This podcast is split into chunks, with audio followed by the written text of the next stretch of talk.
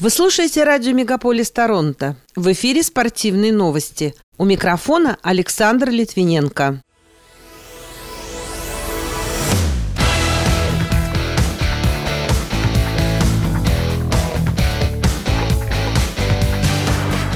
Альберта отказывается от поддержки заявки на проведение игр Содружества 2030 года. Канадка Ривар успешно защитила титул чемпиона мира по плаванию на дистанции 100 метров вольным стилем. 17-летний канадец Бедарт признан хоккеистом года по версии Международной Федерации хоккея. Людмила Самсонова не смогла выйти в финал теннисного турнира в Вашингтоне, а биатлонистка Екатерина Глазырина завершила спортивную карьеру.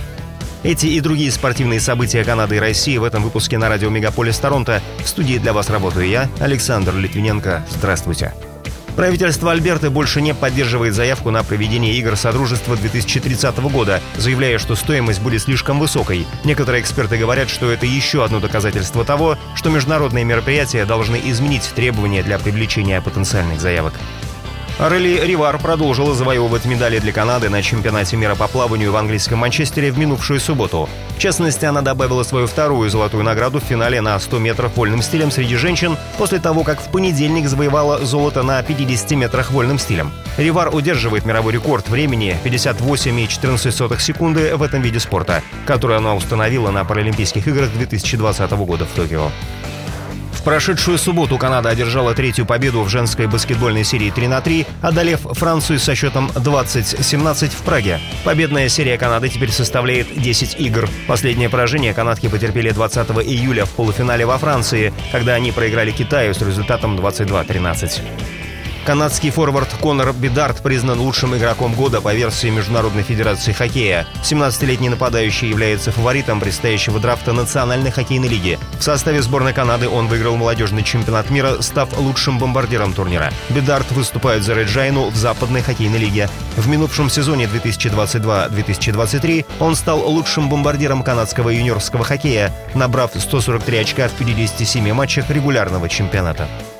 Руководство омского клуба континентальной хоккейной лиги «Авангард» и канадский нападающий Корбен Найт приняли решение прекратить рабочие отношения. Ранее у Найта произошли изменения в личной жизни. Он женился, после чего до начала сборов уведомил руководство, что он намерен расторгнуть контракт в одностороннем порядке, уточняет агентство ТАСС. Найт с «Авангардом» выиграл Кубок Гагарина в 2021 году.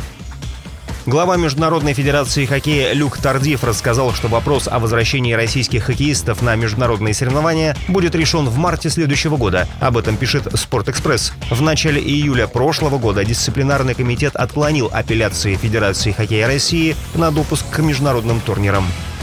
Российская теннисистка Людмила Самсонова проиграла американке Кори Гауф в полуфинальном матче турнира в Вашингтоне, призовой фонд которого превышает 780 тысяч долларов. Встреча завершилась со счетом 6-3-6-3. Самсонова, выигравшая эти соревнования в прошлом году, имела восьмой номер посева. Соперницы провели на корте 1 час и 42 минуты. Еще одна россиянка Вера Звонарева в паре с немкой Лаурой Зигемунд стала победительницей теннисного турнира в американском Вашингтоне. В финале спортсменки обыграли чилийку Алексу Гуарачи и румынку Монику Никулеску со счетом 6-4-6-4. Биатлонистка Екатерина Глазырина завершила спортивную карьеру. Об этом сообщил ее муж и личный тренер Антон Щурдинов. По его словам, сейчас она занимается семьей и ребенком, передает агентство ТАСС. За карьеру 36-летняя Глазырина дважды становилась призером Европы и этапов Кубка мира, а также участвовала в Олимпийских играх в Сочи. Биатлонистка была дважды отстранена от соревнований за нарушение антидопинговых правил. В обоих случаях основанием для дисквалификации стала база данных Московской лаборатории, которая лежит в основе продолжающего начавшегося с 2016 года расследования Всемирного антидопингового агентства. Американская команда «Формула-1» «ХАС», вероятно, производит детали для военно-промышленного комплекса России через посредника. К такому выводу пришли журналисты PBS, опубликовав расследование на своем сайте. Для обхода санкций ХАС использует китайскую компанию Suju Sub Bestech Machine Tools, зарегистрированную спустя две недели после введения рестрикций. У китайской фирмы отсутствует официальный сайт и телефон. При этом она произвела более 200 отправлений продукции бывшему официальному дистрибьютору ХАСа в России и Беларуси на общую сумму в 600 тысяч долларов. Людям, которым сложно отказаться от сладкого, лучше постепенно перенастроить свой организм на сухофрукты.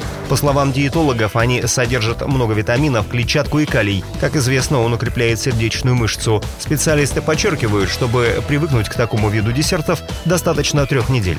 За это время организм обогатится полезными веществами и начнет избавляться от лишнего веса. Этот процесс можно ускорить благодаря физическим нагрузкам.